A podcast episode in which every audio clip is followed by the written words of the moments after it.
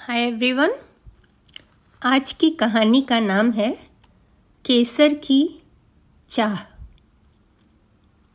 केसर एक लड़की का नाम है। वह राजकुमारी थी। और बहुत ज़्यादा दूसरों का ध्यान रखती थी, बहुत दयालु थी और सबसे शिष्टाचार से बात करती थी। और उसने अपने बिल्कुल छोटी उम्र में कितना बड़ा काम किया था? उस पर यह कहानी आधारित है। चलिए हम सुनते हैं। सावन का महीना था।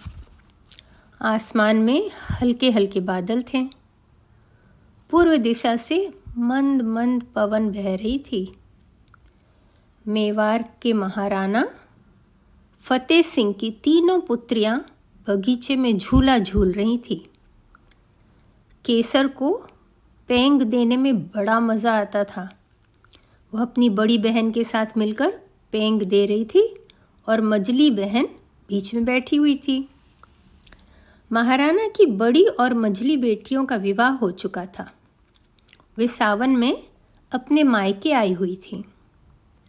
दोनों बहनें अपने ससुराल की मज़ेदार घटनाएँ केसर को सुना रही थी छोटी बहन केसर कुंवर को उनकी बातों में बड़ा मज़ा आ रहा था। तभी एक दासी कमला ने झूले के पास आकर कहा कुंवर जी आज हमें छुट्टी दे दीजिए। छुट्टी?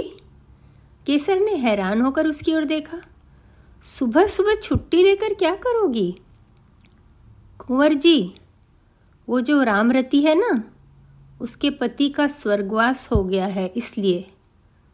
कमला ने सिर झुकाकर जवाब दिया, कौन रामरती? केसर ने झूला में पेंग मारना बंद कर दिया।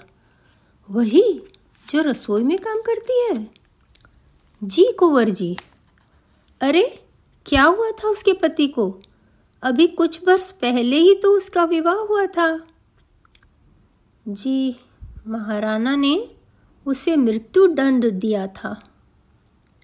मृत्यु दंड केसर के गले में जैसे कुछ अटक गया। अरे केसर, तू भी क्या ये कमला को लेकर अटक गई? चल पेंग दे। मझली बहन ने केसर को टोका। नहीं दीदी, मुझे चक्कर जैसा आ रहा है। आप मुझे उतर जाने दीजिए। मैं झूला नहीं झूलूँगी। कहते हुए केसर ने उबकाई ली। कुंवर जी पानी लाऊं? किमला ने चिंतित होकर पूछा। हाँ थोड़ा सा पानी ले आओ। तब तक झूला धीमे हो चुका था। केसर झूले से उतरकर थोड़ी देर पर बने, एक आसन पर बैठ गई। थोड़ी देर में कमला पानी ले आई। पानी पीने के बाद केसर को कुछ आराम मिला। उसने कमला से कहा, बैठ यहाँ। बता क्या हुआ था उसके पति को? महाराणा ने उसे फांसी क्यों दी थी? केसर के सामने घास पर बैठते हुए कमला बोली, उसका पति महाराणा की घुड़साल में घोड़ों को चारा देने का काम करता था। एक दिन पता नहीं क्या हुआ कि पंद्रह घोड़े मर गए उसी के आरोप में। लेकिन इसमें उस बेचारे का क्या कसूर? यह गड़बड़ी तो घुड़साल के पालक की होगी। गरीब की कौन सुनता है कुंवर जी? सब लोगों ने मिलकर उसे झूठा और मक्कार सिद्ध कर दिया। बेचारी रामरती का तो बुरा हाल होगा। केसर कुंवर का चेहरा उदास हो गया। कितने बच्चे हैं उसके? दो लड़कियाँ हैं उसकी, एक तीन साल की और एक गोद में। रामरती तो एकदम पागल हो गई है। हमको तो यही चिंता है कि उन दूध मुँहे बच्चों का क्या होगा। केसर कुछ न बोली। कमला ने पूछा, कुंवर जी, मैं जाऊँ? बेचारे के आगे पीछे कोई नहीं है। उसके बच्चों को ही संभाल लूँगी। केसर ने अनुमति दे दी। कमला चली गई। केसर बगीचे से उठी और महल की ओर बढ़ चली। रह, रहकर उसके दिमाग में रामरती का चेहरा कौन जाता था। अभी कुछ दिन पहले की तो बात है। रामरती ने दोपहर के खाने में मूंग मूंग की दाल का हलवा और दाल के पुए बनाए थे। ये दोनों ही चीज़ें केसर को बहुत पसंद हैं। रामरती जब उन्हें बनाती है तो जैसे जादू कर देती है। केसर का मन होता है, खाते जाओ। उस दिन भी वह खूब मन से दाल का हलवा खा रही थी। तभी महाराज ने रामरती को डांटते हुए कहा था, रामरती, अगर तुमने आगे से खाने में ये दोनों चीज़ें बनाई तो ठीक नहीं होगा। केसर को देख, कैसे खा खा के मोटी होती जा रही है।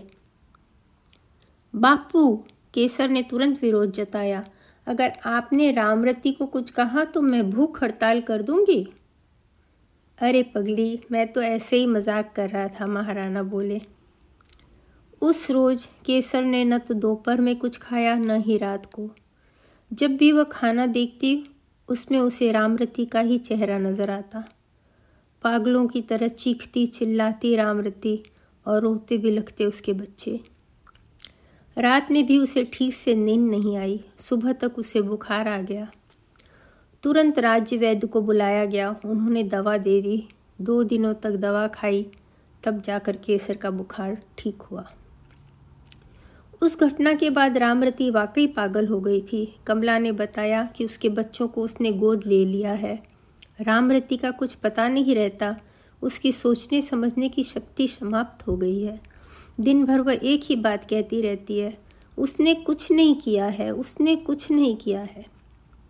केसर ने सोचा कि यह सब क्यों हुआ? मृत्यु दंड की वजह से ही ना।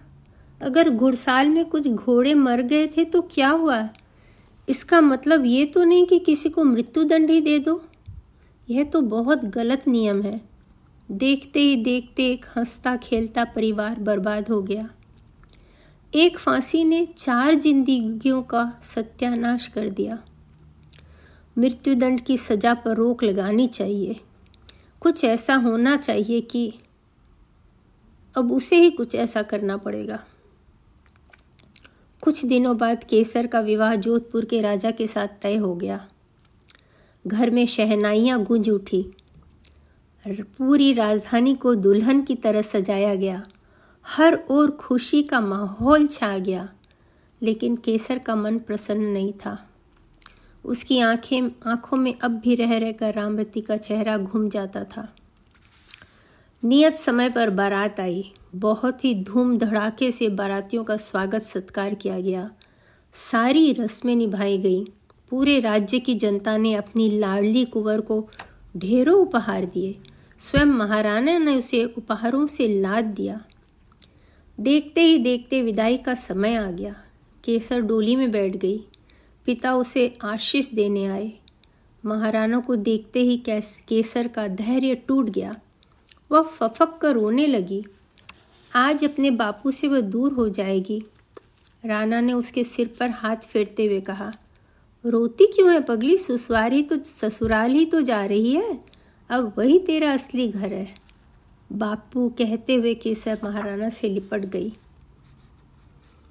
जैसे वे चलने को हुए, केसर बोल पड़ी, बापू, मुझे आपसे एक चीज़ चाहिए।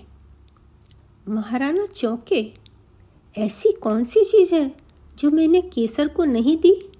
क्या अब भी कोई हसरत उसके दिल में बाकी रह गई है? उन्होंने पूछा, बता बेटी, ऐसी कौन सी चीज़ है जिसे तुझे मांगने की ज़रूरत पड़ी? है बापू, केसर बोली, पहले आप वचन दीजिए कि आप मुझे मना नहीं करेंगे।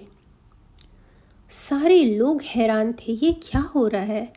अपने घर से विदा होते समय बेटी बाप से क्या मांगना चाहती है? महाराणा बोले, तुम जो भी चीज़ मांगोगी तुम्हें मिलेगी, बताओ तुम्हें क्या चाहिए?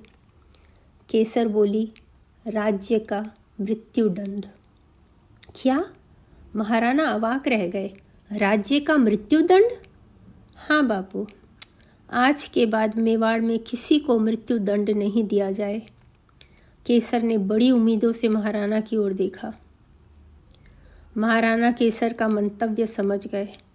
वे बोले, जैसी तेरी इच्छा। मैंने मृत्यु दंड का फैसला तुझे दान में दिया। आज के बाद मेवाड़ में किसी को मृत्यु दंड नहीं दिया जाएगा। केसर के दिल पर पड़ा हुआ बोझ हट गया। उसका चेहरा प्रसन्नता से खिल उठा।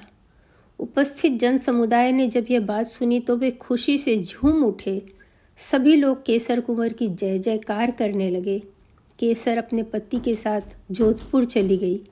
पीछे छोड़ गई वह ढेर सारी यादें और मृत्युदंड से मुक्ति। महाराणा फतेह सिंह ने अपने वचन का पालन किया। मेवाड़ में जब तक उनका शासन रहा, किसी भी व्यक्ति को मृत्युदंड नहीं दिया गया। आशा है इस कहानी से आपको भी सीख मिली होगी कि मृत्युदंड या फांसी कितनी बुरी सज़ा है। और अगर किसी को गलत फांसी दे दिया जाए तो उसके बाद पछताने से कुछ फ़ायदा नहीं हो सकता है। आशा, आपको ये कहानी अच्छी लगी होगी। फिर मिलते हैं। Bye bye